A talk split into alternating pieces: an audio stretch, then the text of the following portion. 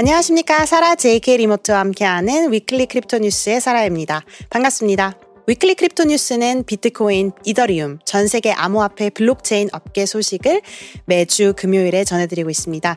10월 셋째 주 암호화폐 소식 시작합니다. 파산한 암호화폐 거래소 FTX의 소식이 계속 들려오고 있는데요.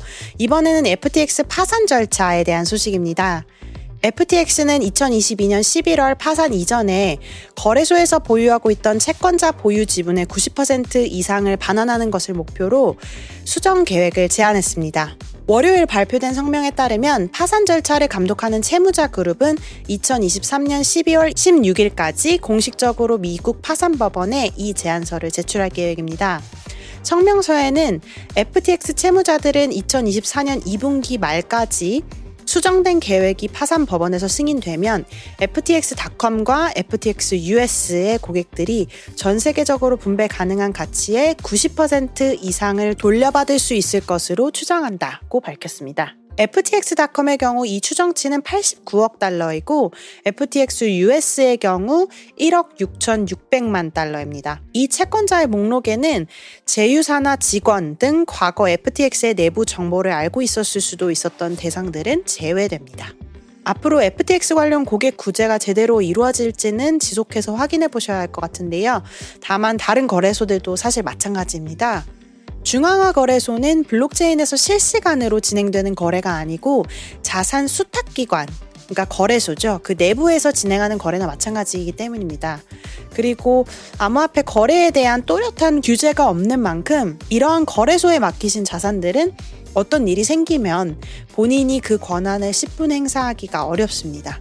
꼭 알아두시고 현명하게 거래하시기 바랍니다. FTX의 설립자 샘 뱅크만 프리드의 형사 재판이 뉴욕에서 진행되고 있는 가운데 바로 3명의 주요 내부자 FTX 공동 창업자 게리 왕, 알라메다 리서치 CEO 캐롤라인 앨리슨, FTX의 전 엔지니어링 책임자 니샤드 싱, 이 세 분이 화요일 각각 증언을 마무리했습니다. FTX와 알라메다 리서치의 엔지니어링 책임자였던 니샤드 싱은 이 사건의 공동 피고인들 중 마지막으로 증언을 했고요. 최고 75년형을 선고받았습니다. 그리고 앞서 정부는 전 알라메다 리서치 CEO 캐롤라인 앨리슨과 FTX의 공동 창업자 게리 왕을 소환했었는데요. 두 전직 임원들은 각각 최고 징역 110년과 50년을 선고받았습니다. 하지만 세 사람 모두 이 재판이 시작되기 전에 정부와 이제 협력을 약속했고 사기와 공모 혐의에 대해 유죄를 인정했습니다. 그래서 이제 지금은 형량 줄이기에 집중하고 있는 상태고요. 이는 물론 재판 결과가 난 후에야 결정이 될 겁니다. 뱅크만 프리드는 자신의 트레이딩 회사인 알라메다 리서치를 통해서 수십억 달러의 FTX 고객 자금을 빼돌린 혐의로 기소가 되었고요.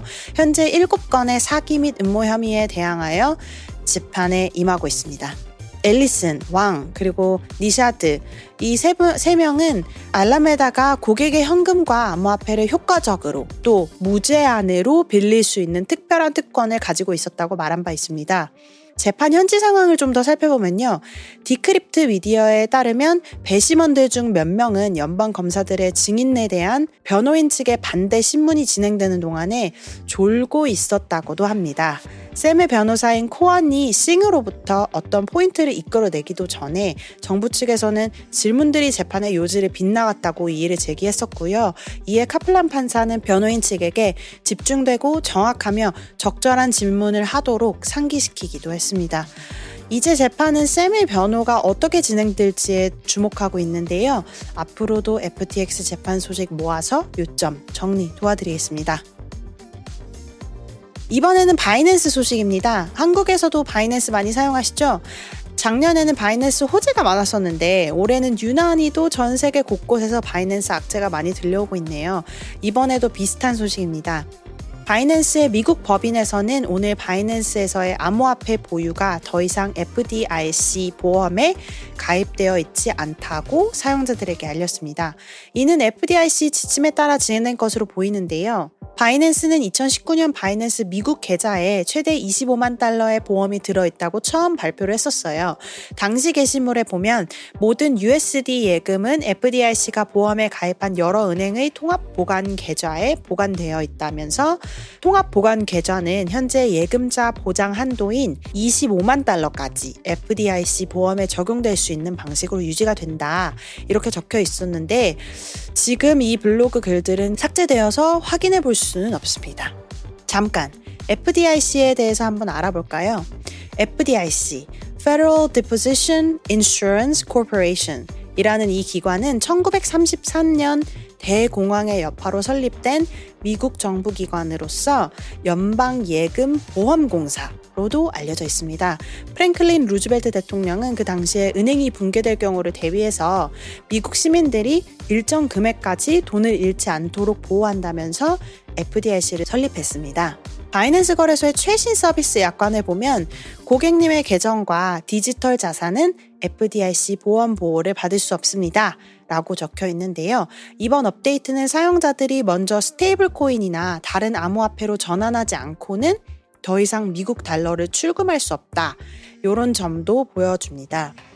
어, 스테이블 코인은 법정 화폐에 이제 그 가치가 고정된 암호화폐라고 할 수 있죠. 테더의 USDT, 서클의 USDC가 대표적으로 많이 사용되고 있습니다. 이 뉴스를 어떻게 받아들이셔야 할지 좀 모르실 수도 있겠지만 간단히 말해보자면 만약 무슨 일이 생기더라도 정부는 이제 그 사태에 개입해서 여러분들의 돈을 돌려받을 의무가 없다라는 의미이기도 합니다. 그러니까 우리가 예금을 들더라도 뭐 혹은 증권 투자를 하더라도 보통 5천만 원 정도까지는 이제 예금자 보호 제도에 의해서 보호를 받을 수가 있죠. 어, 은행이나 증권사가 파산을 하는 것 같은 그런 사태에 대비해서요. 근데 이제 바이낸스 미국의 예금은 그런 보호를 받지 못한다는 겁니다. 어떻게 보시나요? 물론 암호화폐에 대한 규제도 제대로 존재하지가 않고 또 신산업이다 보니 여러 명칭들도 좀 혼란스럽게 사용되고 또 산업의 발전 상태도 좀 미지수라 미래가 불투명한 거는 사실입니다. 근데도 이제 암호화폐 투자자들이 전 세계적으로 너무 많잖아요. 그래서 조금 걱정되는 뉴스이긴 하지만 사실 또 그렇게 새로운 뉴스는 아니기도 합니다. 영어로 SARAH 골뱅이 하시고 dailycryptonews.net으로 의견 공유해 주세요. 바이낸스 미국에서 이런 일이 일어나는 동안 지구 반대편 유럽에서도 악재가 들려옵니다. 이번에는 바이낸스 UK, 영국의 소식입니다. 바로 바이낸스 영국에서 영국의 새로운 유저들을 이제 받아들이는 것을 중단할 거라고 발표한 내용인데요. 월요일 발표한 내용 중에 영국 시간으로 오후 5시부터는 영국 고객들은 거래소에 신규 가입을 할 수 없다고 말했습니다. 이는 영국 금융 감독기관인 금융감독당국 FCA가 지난주 발표한 새로운 규정에 대한 대응으로 보이는데요. FCA에서는 암호화폐 회사들이 금융감독 당국에 등록을 해야 하고 마케팅 활동 역시 FCA에서 사전 승인을 받아야 한다는 새로운 규정을 만들었습니다. 그리고 승인 받은 거래소 또한 암호화폐 투자와 관련된 위험에 대해서 고객에게 공정하고 명확하게 경고를 제공해야 합니다. 바이낸스에서는 FCA와 긴밀히 협력해서 사용자들이 이러한 규정으로 피해를 입지 않도록 보장을 할 것이며 가능한 빨리 바이낸스의 금융상품 관련 마케팅 활동을 승인할 수 있는 또 다른 적합한 FCA 공인 회사를 찾고 있다고 언급을 했습니다. 지난주에 소개드린 바와 같이 영국에서는 아주 완벽한 암호화폐 관련 규제를 입법하는 것보다 일단 활동을 어, 하는 암호화폐 회사들을 대상으로 목줄을 다는 이런 형태의 규제를 적용하기 시작했네요. 어떤 규제가 더 적절하다고 말하기는 조금 뭐하지만 어떤 규제든 투자자, 기업, 그리고 금융사회의 질서, 이런 것들이 이제 좀 통합적으로 차근차근 만들어 나가는 식의 규제라면 뭐 저는 언제나 환영합니다. 근데 어쨌든 암호화폐는 신산업 특성상 무슨 말을 써서 홍보를 하더라도 다 이제 묵인이 되어 왔던 거는 사실이니까요. 그래서 어, 좀 조심하실 필요는 있겠습니다. 그나저나 바이낸스 여러모로 힘든 한 해입니다. 바이낸스 사용자분들 조심하시고요. 바이낸스의 또 다른 소식입니다. 바이낸스는 월요일 원래 토큰 계획에 따라서 4억 5천만 달러 이상의 BNB 토큰을 소각하겠다고 밝혔는데요. 바이낸스에 따르면 소각된 BNB 토큰은 현재 210만 개가 조금 넘습니다. 토큰 소각은 토큰 발행의 인플레이션을 줄이고 가격을 이제 조금 어, 유지하고자 하는 토크노믹스의 일환인데요. 대부분 암호화폐는 이러한 메커니즘을 두고 있습니다. 어떤 경우는 이러한 소각 일정이 어느 정도 호재로 인식이 되는 경우도 있고요. 이 소각된 토큰은 누구도 제어하지 않고 또 제어할 수도 없는 어, 마치 빈 주소, 빈 지갑 주소로 이동하는 그런 원리입니다. 이번 소각 이후에 BNB 토큰은 소폭 상승해서 화요일 29만 원 선까지 올라갔다가 현재는 다시 안정세를 찾아 목요일 기준 28만 원 선에서 거래되고 있습니다. 자산관리 대기업 피델리티가 현물 비트코인 ETF 상장 지수 펀드죠. 이 펀드의 상장 제출을 수정하는 회사 대열에 합류를 했습니다. 그리고 그 이후 수요일 비트코인 가격이 두 달 만에 최고치로 뛰어올랐네요. 피델리티는 화요일 오후 미국 증권거래위원회 SEC에 자사가 제안한 현물 비트코인 ETF인 Wise Origin Bitcoin Trust에 대한 수정안을 제출했는데요. 내용인즉슨 펀드 고객이 보유한 비트코인을 보호하고 암호화폐를 둘러싼 불안한 규제 환경과 관련된 리스크를 공시하겠다. 그리고 그 방법은 어떠하다. 이런 것들을 명시를 했습니다. 수정안은 회사와 규제 당국 사이에 개방적인 의사소통 라인이 지속되고 있음을 나타내기도 합니다. 어, 비트코인 ETF 소식이 여기저기서 이제 상장 신청한다는 소식으로 핫하게 거론되고 있습니다. 일부 기업들은 이번에 이제 이런 승인들이 이루어지면 현재 1초 1천억 달러인 전체 시가총액은 몇 달 안에 뭐 한 최소 2조 달러 이상이 될 것이다 라고까지 예상을 하고 있습니다. 대부분 이러한 펀드가 사실 기관 자금, 뭐 프로페셔널한 대형 투자 기관, 투자자들을 대상으로 운영이 되다 보니까 이런 분석이 있는 것 같습니다. 이번 주 암호화폐 거래 시장 아주 신나게 떠들썩했었네요.